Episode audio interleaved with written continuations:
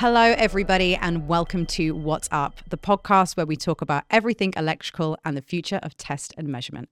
My name is Darcy, and I'm here to delve deep into some of the biggest topics in our industry. Today's guest is Dr. Diego Robalino. With over 25 years' experience, he has become a familiar face in the transformer industry. Today, we are discussing one thing that could make a difference when it comes to asset management, and that is one hertz testing. So let's find out what's up with Dr. Diego Robalino. Good morning, Dr. Diego. How are you doing? Good morning, Darcy. I'm so happy to be here with you today in this podcast. Oh, really excited. Oh, good. I'm excited too. Um, we always start the podcast with something we call the power up questions. And it's three questions just for us to get to know you a little bit better and to okay. switch our brains on. Okay. Are you ready? I am ready. Excellent. I think I am. Okay. Well, question number one is How long have you been in the electrical engineering field? In the electrical engineering field, I've been for over 25 years now. So just a short amount of time. Just a little bit of time, yes. And what is your current job role?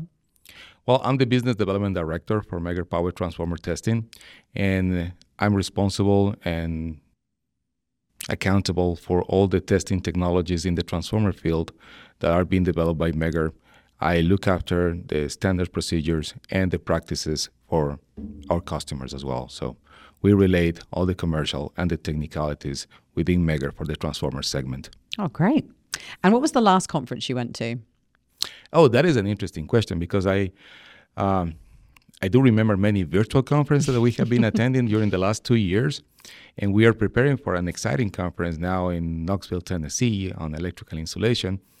Uh, but the last one, I think we we attended to the Middle East exhibition yeah. recently, and we also attended to the IEEE Transmission and Distribution exhibition and conference just last week. So finally getting out. so finally we're getting out and we're seeing each other.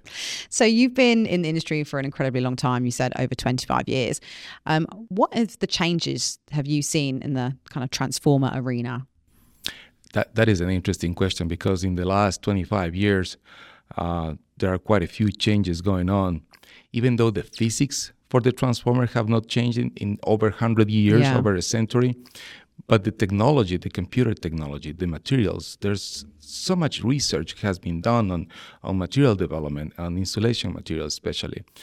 And not only on the insulation side, also on the electromagnetic side, uh, there's, there are many changes about the load. There's, it's a more demanding uh, customer nowadays, and we need more load, more efficiency, right? Yeah. And we, we face these challenges every day. The, the industry is changing. We have now more on the renewable side, photovoltaic load. We have wind farms being integrated. We have the electric vehicles being integrated into our network. So that is that is an interesting time to be. Computer sciences are making wonderful changes for us as well. So uh, there are many things that are changing on the transformer technology itself. But in your opinion, what is the most dramatic or drastic changes that you're seeing? Well, on, on the dramatic changes that we have seen is on the testing technologies, probably, right? Because now with all this new demand, with these new materials, the testing technology has to evolve as well, yeah, right? and, and, and, we need to keep up with everything that is happening nowadays. So one of the things that I would say is changing is how do we look at the transformer? What are the testing practices? Uh, you know, I, I would say that there's there's many things related to insulation that uh, are opening new doors, and, and that is really interesting in our new world. So it sounds like, you know, Transformer is consistently looking towards the future. However, the infrastructure has been there for a really long time, you know, 50 to 60 years. So how do we look towards the future and operate in a more um, socially and economical, reliable way? One, one thing that we have to remember is that for a for a power transformer or for a distribution transformer, there are several factors surrounding the operation of a power transformer. We can talk about adversaries of the transformer life, and we can talk about ways and best practices to keep alive that transformer, to extend the service life of a transformer. We need to look into condition assessment, right? We need to look into the things that we have, these 50, 60 years infrastructure what are we going to do with it? Uh, do we have the resources to just go and change all that infrastructure from today to tomorrow? No, we can't. Especially right now, we're facing several problems because of supply chain, right? We don't have enough materials. How can we bring all that we have right now into a condition reliable, safe, efficient? It's quite a challenge, really, isn't it, it? It's a big challenge. It's a challenge for the operators, it's a big challenge for the manufacturers. So we're all in this group, right, facing mm-hmm. those challenges. So, on and offline testing has kind of become part of the conversation when it comes to transformer testing. Um, can you delve a bit more into how that's specifically changing in the transformer industry? Offline testing has been for quite some time in the field, yeah. right? And in the factory, mm-hmm. everywhere. From the factory acceptance testing to the commissioning to the startup to the maintenance routine testing, everywhere. Online testing is becoming more and more a part an essential part, yeah. I would say, of the new technology, gathering information as the transformer operates. But we have to realize that offline and online technology go together. They work hand in hand, right? Hand by hand. We cannot split them up, mm. right? So the, the best that you can do is not just, you know, cheer for uh, dissolved gas analysis or yeah. for DFR or for uh, partial discharge testing, or for just online, or for just offline. Yeah, it's about the whole put picture. Them together. Exactly. Work as a team. Put them all together. Be one. The more information you have about that transformer, mm-hmm. the better you know about it, and the better you can decide what to do with it. So previously you referenced um, line frequency power factor, and that's been around, you know, for about 100 years. It's such a long time. Um, why has that not evolved and changed? Uh, that is actually a question that everybody has been asking yeah, nowadays, like, right? Everybody is like, so we've been doing power factor for almost a century. So, uh, what is power factor first, right? So, we apply a sinusoidal voltage signal and we mm-hmm. measure a sinusoidal current. And from there, we just derive what is the power factor value. And we've been doing this for quite some time at 60 hertz or at 50 hertz at line frequency. Yeah.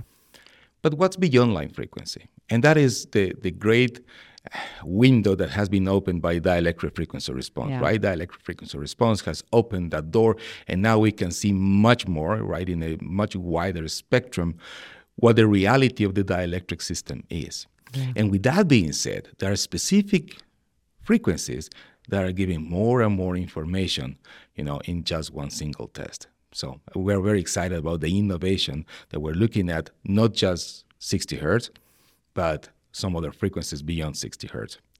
So I want to delve deeper into something that is shrouded in a bit of mystery, which is one hertz.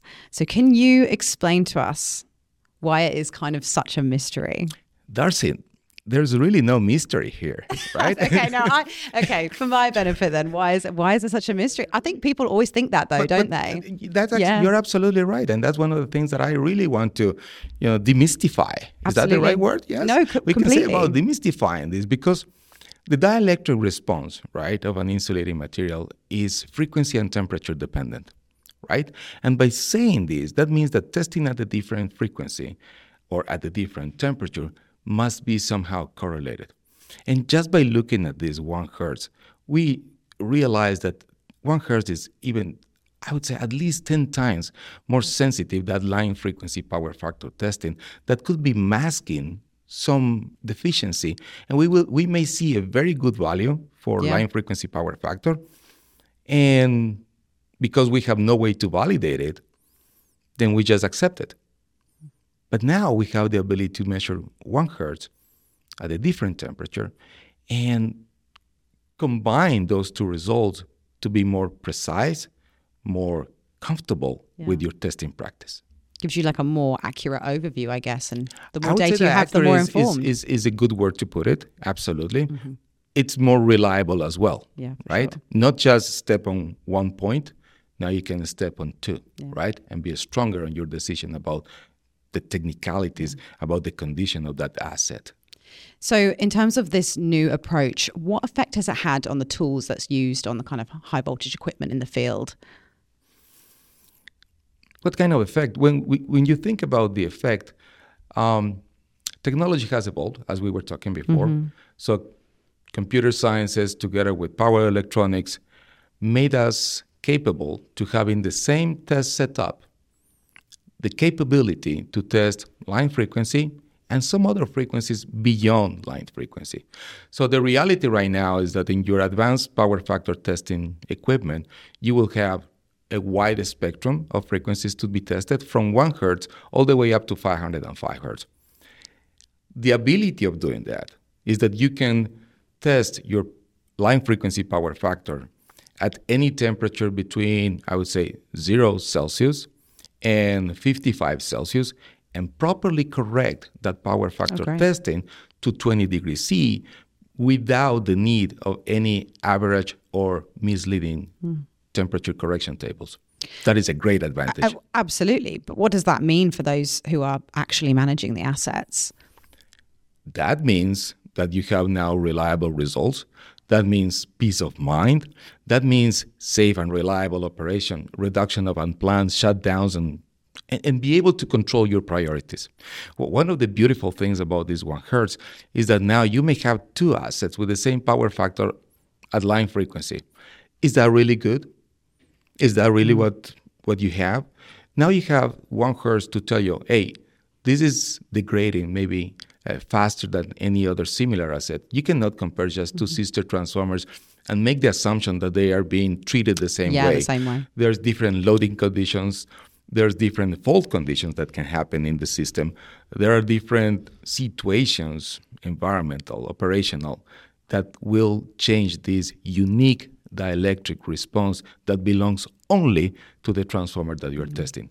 And that will be reflected with your 60 hertz and with your narrow band dielectric response. That's the way that uh, we call it narrow band between 1 hertz and 505 hertz. So this seems like an incredibly deep topic. I feel like there's probably a wealth of knowledge out there. Do you have any um, resources or are there any like conferences or events that people could attend or kind of read that might help them get to know this topic a little bit better? Darcy, writing is one of the things that I love to do, right? and and we have many of my colleagues here are experts in the field, For sure. and we get together and, and we discuss the topic worldwide. And it's not only within you know uh, a circle of friends that we're doing that; it's the entire community being interested in something else, trying to dig Solve the big problem, right? And solve the big problem. You're absolutely right. We we want to see more than just what we have right now. We we have the desire of knowledge, right? We are innovative. We we we have the technology, and like you were saying on on the paper side, and there's a couple of good articles that we have been working with different uh, public domain uh, transformer. Uh, communicators, I would say, or magazines, right? So we have Transformers Technology Magazine, Transformers Magazine, uh, with uh, quite a few articles related to this narrow band and one hertz and uh, individual temperature correction, as well as uh, different publications at uh, different conferences. So I would like to invite everyone to read some of the publications we have with IEEE, we have with the CIGRE. So and also, actually, by the way, we have a dedicated channel in our website Okay. looking at case studies. This is the work that we have been doing with our customers. So it's nothing It's like a collaboration with them, I guess. Absolutely. Absolutely. Nobody knows better a transformer than its owner. Oh, absolutely. Yeah. And getting the information directly from the end user, working together, supporting our customers, uh, and, and getting this is what makes this case study really interesting because it's something coming from the field. It's not just theory, It's real life. It's, re- yeah. real life. So if you're in the field and, and you're testing transformers, I truly invite you to be part of this community. Oh, great. We love to hear it. Diego, thank you so much for coming in. It's been an absolute oh, thanks pleasure. to you. Thanks to you. My pleasure. Thank you for listening and thank you for watching.